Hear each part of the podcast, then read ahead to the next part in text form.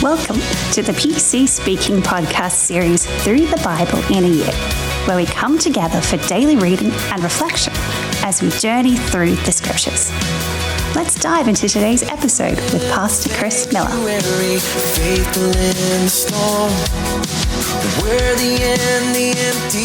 But it amazes me how the Bible has layer after layer, and you just peel it off. You go back to the same text, but it says something different. It hasn't changed, but we always do. And God is always on time. He always knows exactly what we need. And so I really enjoy uh, jumping in with you on this, Chris. Appreciate the opportunity. And I pray that the passages that we read, they will be familiar, but I pray that we won't miss the wonderful because it is so familiar. So with that in mind, our text today, your memory verse is from the book of Mark, chapter four. I'd like to read the, the entire text around that leading up to it. And then I pray that God will just do a work in our hearts. That sound okay to everyone? All right. Do you, it's okay. I, I forgot to ask Chris. Sometimes we have someone else read the text. You hadn't planned for that today, correct? All right. So I'll look out at you and I'll read Mark chapter number four, verse number 11. We'll set the passage up and then we'll end with our memory verse. He said to them, To you is given the secret of the kingdom of God, but to those who are outside, everything is said in parables. Then he said to them, Do you not understand this parable? How then will you understand all the parables? The sower sows the word. These are those beside the path where the word is sown. But when they hear Satan comes immediately and takes the word which was sown in their hearts. And others likewise are seeds sown on rocky ground who, when they hear the word, immediately receive it with gladness, but have no root in themselves. And so endure for a little while. Afterward, when affliction or persecution rises for the word's sake, immediately they fall away. And others are seeds sown among the thorns, the ones who hear the word but the cares of this world and the deceitfulness of riches and the desires for other things entering, entering in choke the word and it proves unfruitful. And here's your memory verse. Still others are seed sown on good ground, those who hear the word and receive it and bear fruit 30, 60, or 100 times as much. Let's pray. Our Heavenly Father, again, we thank you for the privilege to gather in your presence today. We know that you have already worked to bring us to this place. You're already working in our hearts and lives. And so we pray now that you will bring your word to life and that through it you would speak to each of our hearts. Lord, you know us, you love us, and we just pray that whatever you see in our hearts and lives that needs to be addressed, that you will give us the ability to see it, to hear your voice, to know your will, and then trust you enough to follow it this morning. As your people do, bless, and we'll thank you in Jesus' name. Amen. I would have put that right there and grab this little guy here and do my best. It's a little different format that I'm used to. And so if I forget something, just ignore me. Let me ask you this. Do any of you enjoy mysteries, whether it's a book that you read or, or movies? Uh, I'm old. You know, my mind went crazy when I started thinking about today. Uh, one of my favorite series is Indiana Jones. Any of y'all even know? Well, he has a new movie, right?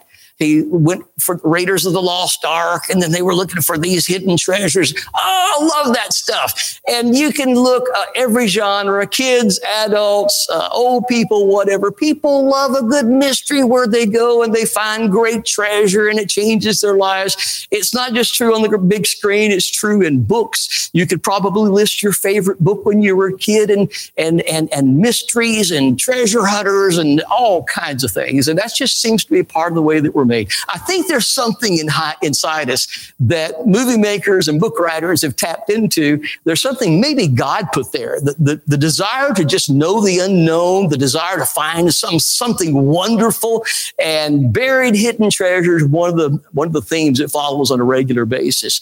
Well, as we look about our, to our text this morning, what if I were to tell you that there is an ancient secret that has been hidden through the generations, intentionally hidden, that God is going to unlock for you today that holds the potential for vast wealth, for treasure beyond your wildest imagination. And it's waiting for you if you will simply take the key God reveals and apply it. Would you be interested today? Anybody? Any takers on that?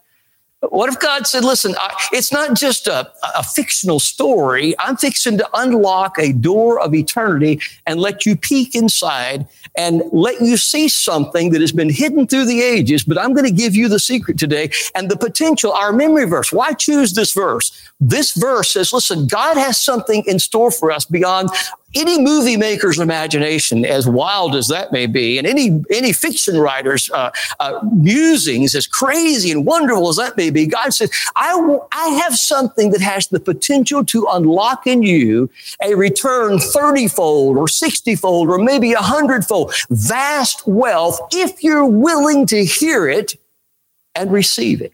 My question for you is, are you willing to do that today? Are you willing to listen? Would you raise your hand, maybe not outwardly, but inwardly and say, Lord, sign me up. That's what I want. I don't want to just come to church and mark off another Sunday and walk away and say, it was a nice little service. I got to see. I want to leave changed. I want to find that treasure. I want to tap into that which only God can do. That is our story. That is our text. And so let me just kind of break it down to some simple things. Uh, number one, I want to talk to you for just a moment about the parable itself. Uh, there is something in here that's kind of amazing. Uh, Jesus actually said in the verses that we read, I think verse 13, he said, if you don't understand this parable, you're not going to understand any other. Now that's pretty wild. I'd never noticed it before. But he said, listen, you who claim to be children of God, if you don't get this, most of the other aspects of Christian living just kind of fall by the wayside. It doesn't mean that they're null and void. It just means that they're not operative for your life. You're going to miss them. You got to, this is foundational truth that sets the stage for a lot of other of God's truths to work in our lives. So it's important, right? All right. Number two, a parable is a story that has one primary message. All right. There are some people who like, they t- like to take a parable and they break it down and, and they see this and this and this and this and they make it say anything they want it to say. But biblically, it is a story that is told intentionally to bring uh, to pass one primary truth. So again, we find Jesus saying, if you miss this truth, you miss a lot of others. The idea of a parable is there's one primary message. So as we look at our text and find this particular parable, we find it emphasized in one other aspect, and then we'll move on. Three of the four gospel writers tell this story, repeat this parable. So when you have three out of four of the gospels that emphasize something, God is saying, pay attention. Are you awake this morning? Is anybody asleep yet? Anybody? No, nobody yawning. Okay, good. Don't miss this. Pay attention to it. And as we look at the text, there are a lot of ideas. So I want to just kind of clear this out. It won't take but a second. Clear this out of the way. A lot of ideas about what it means. Parables sometimes can be confusing. Okay, you read them and say, what in the world does that mean? That's not actually surprising. Because when Jesus spoke to his disciples, the interpretation that we're going to look at in just a moment, he says, most people that hear this are not going to understand it. And it's kind of like, well, why not? And he'll explain that. He said, this isn't for everybody. This isn't for the world. It's kind of like, all of you look so nice this morning. You're smiling.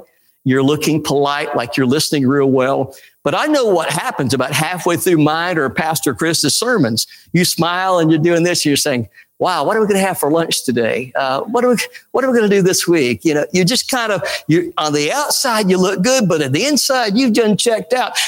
Can you imagine Jesus, master teacher, God in human flesh, teaching a multitude of people, and they're all going, Oh, yeah. Oh, yeah. Yeah.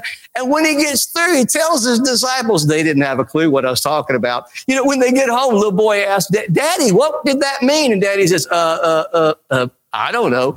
It, it, it just, it, I find it totally comical that they would, a mass of people would sit there and not have a clue what's going on. But then I got to thinking, a lot of times that's what happens in my sermons. People say, Oh, great job, Brother Darvie. When they get home, say, I don't have a clue what he's talking about. So I hope that doesn't happen today. That was what was happening then. The multitude didn't get it. And then Jesus said, But unto you, this parable is going to be unlocked and it will have meaning.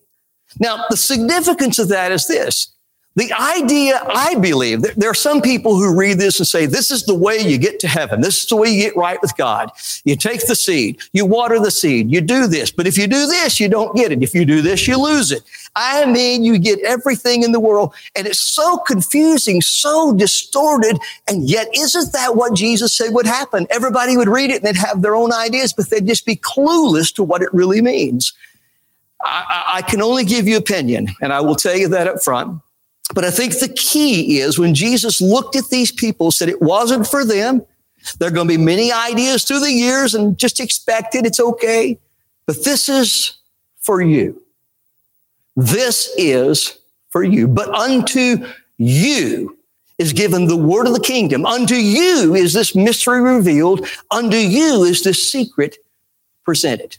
So I personally believe that instead of addressing the crowds and being a way to get to heaven, that he was addressing to those who already knew him and was unveiling to them the principles by which the kingdom would work in their lives if they would but receive it. I think this was given to save people. Now, there are applications. You can take a lot of them and they may not be wrong, but I think it's primarily written to children of God. So with that being said, if you know Jesus Christ is your personal savior, this is for you and me. If you don't, the number one need in your life is to trust him as your personal savior. He is the, the truth that unlocks all other truth. And so Jesus was speaking to his and said, let me talk to you. Now, that's what a parable is. And that's what they're talking about in our text. Let me push my little button here and find out what's going on. On. It really helps when you turn it on, doesn't it? Works a whole lot better. So do we. All right. Now, with that in mind, let me talk about the parts. And, and this is important. And then we're going to spend most of our time leading up to the treasure itself. There are three parts, three primary parts of our parable. Number one is the sower, right? In all the different uh, scriptures, there's the sower. Now, uh, he doesn't go into a lot of detail, I think because he figures we can figure that out on our own. The sower is God. The sower is that person who distributes the word, the truth, the seed. The sower in this particular instance was Jesus. It would later be the Holy Spirit working through men that God called to write his, his inspired word. But the bottom line, the sower is, is God himself or his agencies that own, that have, that know what the seed is, that know where the seed goes, that has the master plan of gardening, that knows what they want to produce in the harvest. And that is God. So God will see to it that we, his children, that we get what we need. So he's the sower in our text. Number two, there is the seed. I will get back to that because that's what we're going to focus on in just a moment. But then number three, again, I'm a little bit warped and I really enjoyed this. The real emphasis of this parable is the dirt. Okay. He says, I want to talk to you about dirt. I want to talk to you about soil. And he says, there's the, there's the rocky and there's the hard and there's the fertile. And, and, and he says, you're the dirt. Okay. You're the soil. And the significant part of this passage, he's telling his children, he says, I want to just kind of give you a metaphor in your life. You're some kind of dirt. So it dawned on me. I've never preached this in 40 something years. I get to tell all God's children, you're dirt. All right. Uh, you're the dirt in our story today. The real question, the, the sower stayed the same. The seed stayed the same. The real question was how the dirt would receive it. So God is the same. His word is the same, but every single one of us is going to benefit differently today based on what we are willing to let him through his word do in our lives. Does that make sense? All right. So for everybody here, you say, Brother Darvie, I'm not a Bible scholar. I don't understand a lot of the word of God. There's just so much all you got to be is dirt. Can everybody be dirt today? Raise your hand if you can be dirt. All right. I can be dirt. I can be dirt for Jesus. And when I'm the right kind of dirt, he does what only he can do. Now, never will you find dirt bragging. Okay. You're not going to find dirt saying, woo, I changed the world. Woo, I fed all these people. Woo, I produced this harvest. Dirt's just dirt. It's the sower. It's the seed that produces things that change worlds. Dirt just gets to be a part of the process, right? So you don't have to be great. You don't have to be talented. You don't have to have it all figured out. Dirt doesn't have to know much of anything. You just got to be dirt, the right kind of dirt. And that's what the primary emphasis of our parable was. God says, I want to talk to you about how to unlock all that God is and can do in your life. And if you can figure that out, the treasure that awaits is beyond your wildest imagination. So we see the parable, we see the parts. Let's talk for just a minute now about what we'll call the perils, all right? There are some warnings that are given in our text. So let's just, it might be to lost people. If you're lost, then you need Jesus. That is the warning that he always emphasizes. But if you are saved today, and if he's talking to us, his children, he says, let me talk to you about different kinds of dirt. Now we know we're different. Look around. The person sitting next to you, in front of you, behind you, we all different. Skills, ages, perspectives. But there are some things that we all have in common. And every one of us, every one of us can relate to the kind of description that God gives us. The first dirt, the first type of soil that he gives us, he says, uh, very simply, he says, the, the, the, sower comes and the seed is sowed and it's thrown on the ground by the wayside by like a hardened path. But before it can even do anything, it talks about Satan. Uh, it was actually the birds come, but he says the birds, Satan's just a bird. Okay, Jesus, that's who he is in the story. But, Satan comes and he just takes that seed away and it doesn't produce anything. Now, it would very easily, for those people who would have suggest this has to do with salvation, that would be a great application, at least in this instance. You may hear about Jesus today and be all really thinking about trusting Jesus, but if you don't trust him, chances are Satan will distract you and lead you elsewhere and you'll leave without him today. So that, that's a great application, not the primary, but if it's true, pay attention. But again, it's to us. So what could it possibly mean to children of God when God says, let me warn you of this kind of dirt, this kind of soil?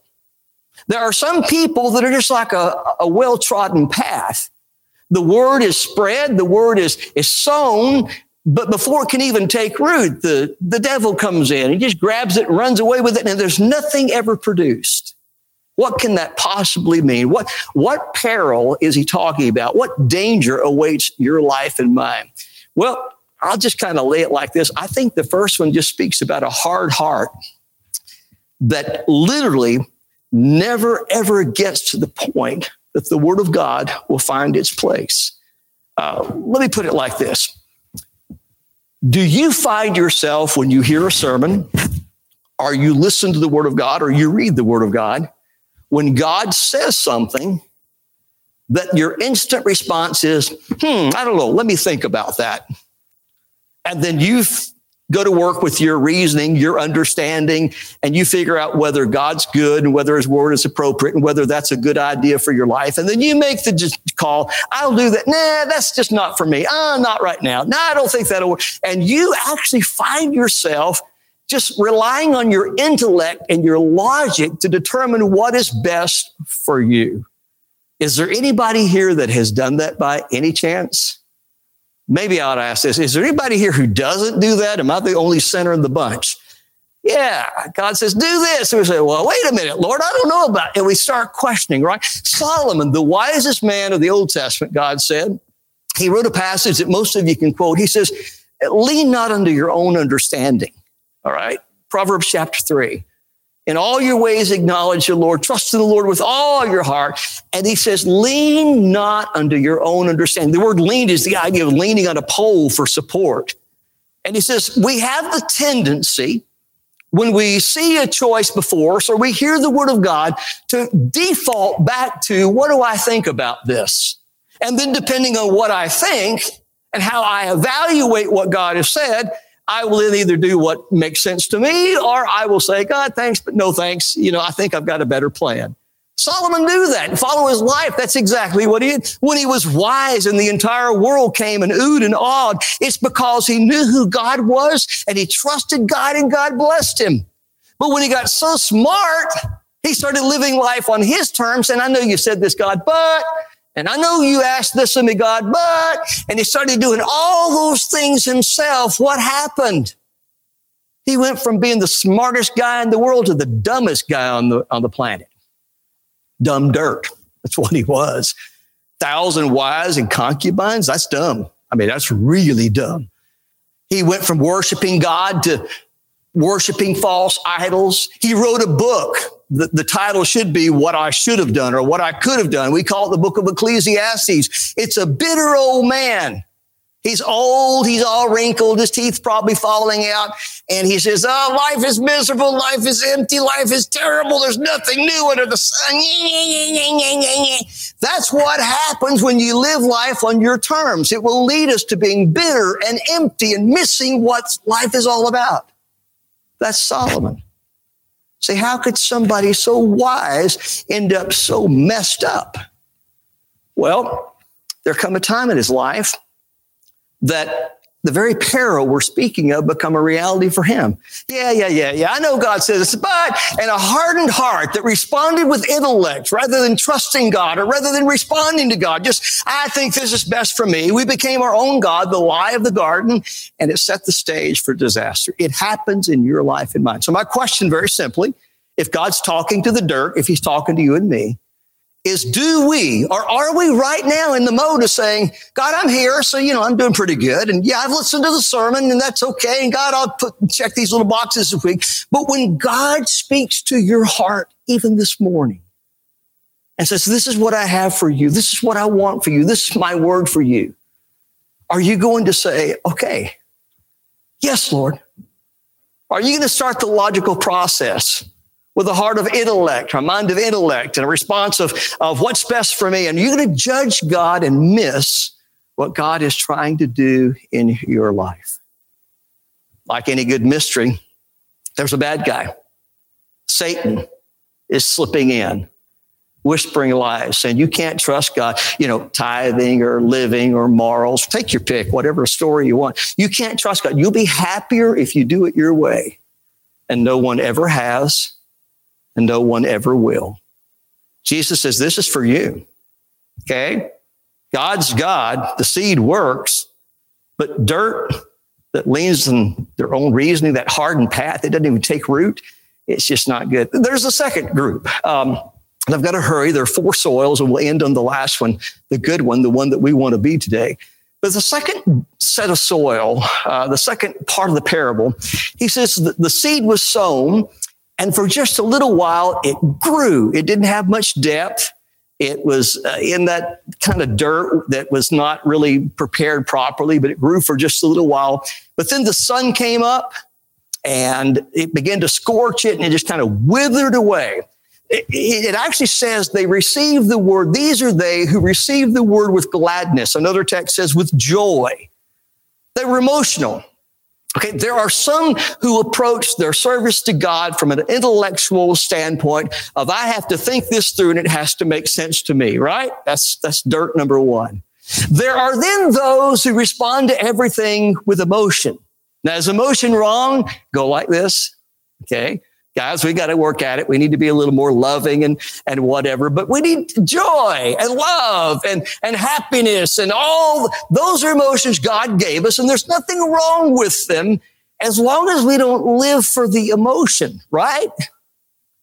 If you begin to live, I hear all the time, God just wants us to be happy. No, he doesn't. Not primarily. He wants us to be right. And right will eventually produce joy and produce happiness. Happiness is a word that comes from hap, old English word that means uh, good circumstances. It's great when things are good, right? Oh, I just got saved. Oh, we're going to church. The, they're the greatest bunch of people, Pastor Chris, in the whole world. They're family. They're loving. They're supportive. Oh, it's so great that really is cool. I like to watch it. But I always in the back of mind said, uh oh, uh oh, please God, don't let them, don't let them, don't let them. But almost inevitably, they find out that the people that were so great maybe aren't quite as great as they thought. Okay. You know what I saw about Pastor Chris? he, he preaches too long or whatever. I don't know. Yeah, you know, they were so nice. It was so great, but they don't do this or they do this or they, they, they, and the devil just comes and whispers and, and the sun begins to bear down and life gets a little bit difficult. The way gets a little bit parched.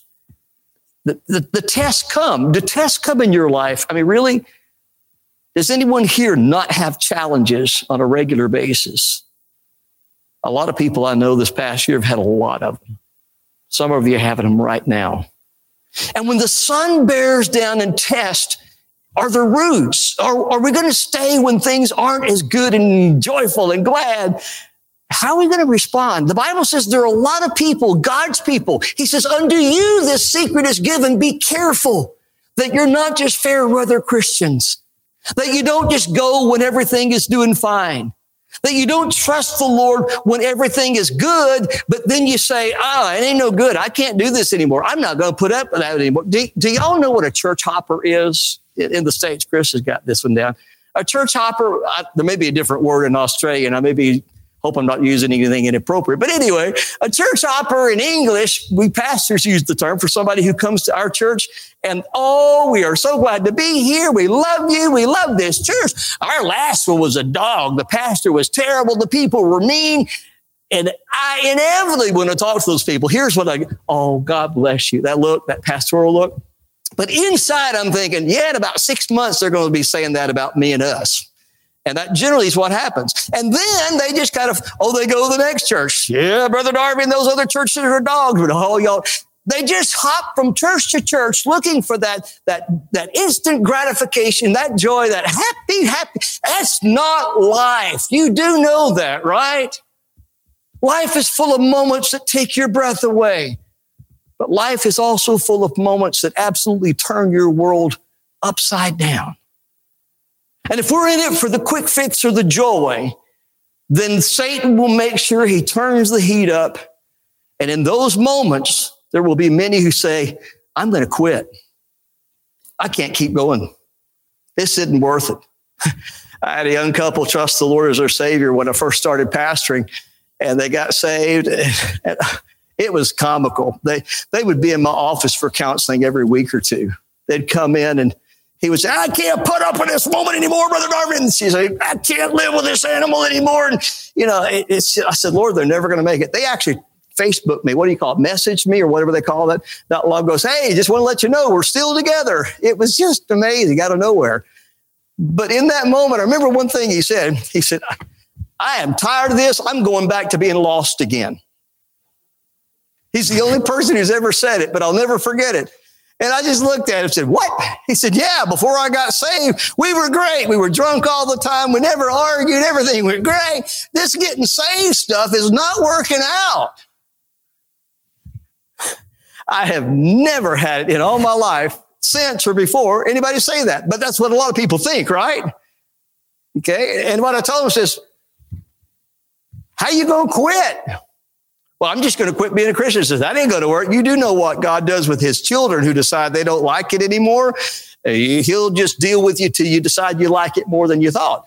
Uh, that's the way it works. Uh, but, but, but, but, I said, there's nowhere to go. What are you going to do? And they just stuck with it. And now, what, 30, 40 years later, they're still married. They got grandkids. God bless. Kind of like the story of the book of Hebrews. They wanted to quit. Life was tough. But Paul said, where are you going to go? How are you going to quit? It'll just get worse. The devil is deceiving you. And there are many who hear the word of God. They come to church. They think it's great, but they live for the joy. They live for the gladness. They live for the moment and they miss the mystery, the truth, the treasure. And so when the test comes and the heat is applied, they just disappear. They just back off. It's no fun anymore. And they quit or try. Anybody here like that? Been like that? Maybe thinking like that? He says, beware, it's a real peril. Number three, number one, soil that is just intellectual. It's hard. Say, but used to doing things our way, and we're just not used ready to let go of it. Number two, those that love it for a little bit, but they let the emotions drive them to places that they shouldn't go. Number three is a little more difficult. He says, then there is that soil. The sower goes and he sows the seed, and it, it's it's sown on rocky ground. He says it, it, it takes root and it grows up, but before long, there are other things. There are thorns that grow up too, and it chokes out the life. I had to do some study on that. I listened to several different sermons. I think Tim Keller kind of gave me some insights from different people as well. And uh, this is what I think, and you, your, your opinion is as good as mine. I think that's probably more of us than the other two categories. And I think it's more common than we'd like to admit. People who know the Lord, they've experienced Him. They know how great He is. They, they, they, they grow a little bit and they go through a few seasons and things get better in their lives. But then there are the thorns. Other things that are allowed to grow around them that at first look like little things, but they grow and they grow and they grow to where there's a struggle for life. The little new plant just has the life sucked out of it. It's suffocated. It's choked with the desire to live, but being competing with the stuff that's grown up all around them. There are a lot of God's children today that love the Lord and they've experienced God's goodness, but they've allowed other things to stay and remain. And if you're not careful, those things will choke what God is wanting to do in our lives. I could give you a long list, but the goal in the parable is to give you the overall idea. So we'll get back to that. It may be lifestyle. We're living in a world where morals, I've heard Pastor Chris speak about this recently in a couple different versions or ways Brother Darvie, you don't understand. I want to keep my immoral relationships and I want to do the things with my friends and I want to fit in with them. And, and, and, and they really do. They've been saved. They love the Lord, but they're letting the things from a world that's not of God grow and consume them and draw them to where before long they live like a, they're living in a constant turmoil, a tug of war between what God wants, what the world wants, and it just chokes the life out of them. It may be the pursuit for for pleasure or money. It might be lifestyles. It might be a thousand different things. But the bottom line, when Jesus said in Matthew, seek ye first the kingdom of God and all these things will be added unto you. The these things, whatever it is that makes our life special, maybe a relationship. It might be a way of life. Whatever the these things are that we really worship, if we're honest about it that we really want God to give us. And so we're using God to get what we really want rather than really wanting Him first. Does that make sense? The these things, what matters to you? What's most important to you? Not me, but to you. We're all different. But God says the peril is that God will present His word and the possibility to experience the incredible.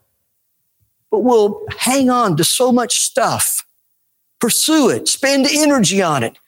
That before long we'll just be, we'll sit in church, but we'll be miserable. We'll think about God, but it won't be free and liberating. We'll, we'll, we'll know what God wants to do, but we just won't, we just won't let go of whatever the, these things are in my life. And those thorns, if we're not real, real careful, will just crush us. And I will tell you, as a pastor, I've seen people for decades that have been faithful in church. They've gone to church, they've tried to serve, they sacrificed, and yet they've held on to the things they love, their pride or their money or their desire for whatever. And they're still in church today, but they're just always miserable. Are, are you always miserable? Just curious. Not whether your life is always bad, okay? We'll talk about that in just a minute. But in your heart, regardless of whether it's a good day or a bad day, a sunny day or rainy, are you just always miserable, never happy, just kind of always torn back and forth? You love church, but you love your other stuff, and you're just trying to walk the fence, and you can't do that for long. If that's you, that's this soil, that's this dirt, that's us. God says, it just won't work. I've got a better life for you than that. And then we go to the final, and I'll have to close the good seed and the good soil. God says the fourth, and this is where we want you to be. This is how he ended. He says that seed, oh, it starts so small, right? Seed's just a little old bitty thing. I mean, what can that seed produce? And yet when you get a seed in the ground, whoa, it multiplies. The potential is significantly bigger than anything that you'd see going in. That little bitty seed has the power to change the soil around it, right? Have you ever seen a place where it's all rocks or all whatever, but a seed somehow has gotten in the rock and you get a tree growing up in the middle of nothing or something? Oh, seed has incredible power that we never dreamed. God says, listen, the seed is so small. You might think it's so insignificant, but when you let it get there, it starts growing. It starts changing the soil. It starts pushing the stuff back out that's supposed to be on the outside. It starts producing something that you never could have dreamed of of. The seed is incredible. Here's where it takes place. That soil, that foresoil, is that soil that receives the seed. That soil that is broken up where it can get down deep and, and do its job. That soil that, that allows that seed to not only take root, but then produce and grow. That soil is the soil that has the privilege of seeing 30 fold, 60 fold, 100 fold increase because of what God has done, because the power of that seed. Say, okay, Brother Darvie, explain. Well, let me see if I can make it simple. The idea, uh, often in our lives, we we want to be the gardener, right? Uh, we we want to decide, okay, we need this much of this and this much. God, if you'll do this, but God knows exactly what we need. Y'all do know that, right? Have any of y'all told God this year what you want and your plans for the year already, you know, just laid it out? And if you have, let me ask you this, how's it going? I could answer that. You can tell God your plans any day of the week. God just smiles, and says, I'm glad you think so, but I've got something. Would any of you, is David in here this morning? Hey, David, uh, would you have said two years ago, God, I plan to have open heart surgery, and boy, I can't wait for the blessings you have in store for me there? That wasn't quite your prayer, right? This was not on the agenda. I'm just finishing up the book of Job. Okay. We're there, my son's probably going to finish the last chapter today. And oh, it ends great, right? Double the kids. Wow. Rich again, twice as much. Wow.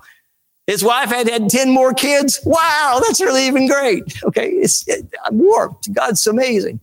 But I will tell you this, if God had zipped in and recorded this in chapter 42 and said, Job, you know, the last couple of few months or maybe years, uh, all that you've gone through, you see what it's gotten you. You want to, let's do it again. Are you good for that? I don't know. Job might have said, sure, Lord, let's do it. I can tell you, I would say, oh, I'm happy, Lord. We're, we're good right where we are. I can look back over things in my life that, oh my goodness, God's done amazing things in our church, my personal life, that I could not have learned any other way. But if God had asked me up front, this is my plan. Are you good with this? I would never have said, yeah, sign me up. God knows better than that. We like to kind of control our lives, don't we? Nobody here would do that but me, right? I want to, you know, I want to make it safe. I want to make it comfortable. I want to make it convenient. And our gardener knows exactly how hard our hearts are and how much toil and, and, and effort needs to be put into getting us all broken up. You remember that phrase to break up your, your, your fallow ground, to break up your, your heart, your lives and make it open for God? God has to break us up. He has to bring us to the end of ourselves. He has to continually remind us that we don't have all the answers. We're, we're a pretty big challenge. Y'all do know that. Not for God, but I mean, we are, we're a mess. But our God loves us so much, He'll do exactly what we need. So He allows our world to be turned upside down. He allows us to get to the end of ourselves. And that's really where life with Him begins, right? Now, I would love to say we can just do that voluntarily and never have a problem. The problem is, while that theoretically is true and biblically is true, most of us are too sinful to do that.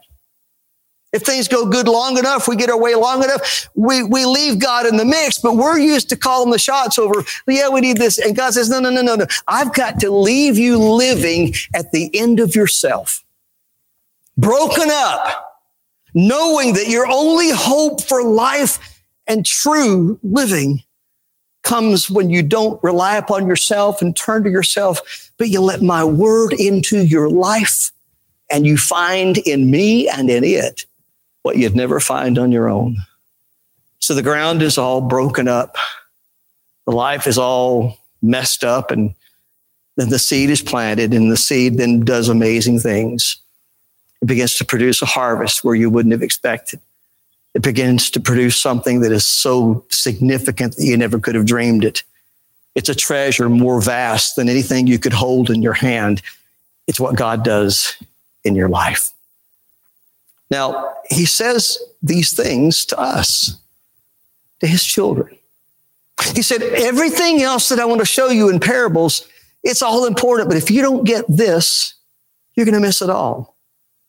My word for your life is the catalyst of unlocking God and all that He is and all that He wants to do. So the question for us today is do we want a life bigger than anything we could produce? Do you want a God sized harvest or do you just want our best, which will never be good enough in reality? Is there something in us that yearns to see on a, a regular daily basis the wonder of God and what God only can do? He says, Well, this is for you. If you're saved, you might just be relying on intellects and you're just saying, God, that doesn't apply. He says, My suggestion, my word for you is you need to stop being that kind of person and say, God, if you say it, I'll accept it rather than trying to figure out whether it's right or not. He said, now, if you're that kind of person that you're just kind of happy for the moment, but you tend to be an emotional roller coaster back and forth, then you just say, God, if you speak, regardless of how I feel, I'm going to do it your way. I'm going to do what you've asked in my life. If you're that person who loves the Lord, you're here. But you know in your heart those things that you're holding on to, that it's a constant strain, a tug of war, and you just never really there. God says, come on, let go of it. Let's get rid of the thorns. Let's clear things out. He says, I want to move into your life. I want to break it up.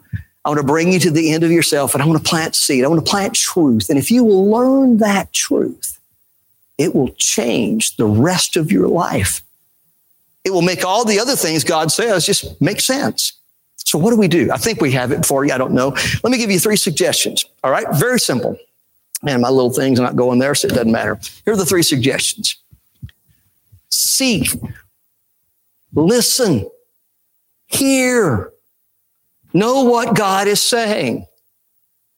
So often we just kind of go through the motions and we sit there and we let it just go just like that and we miss it.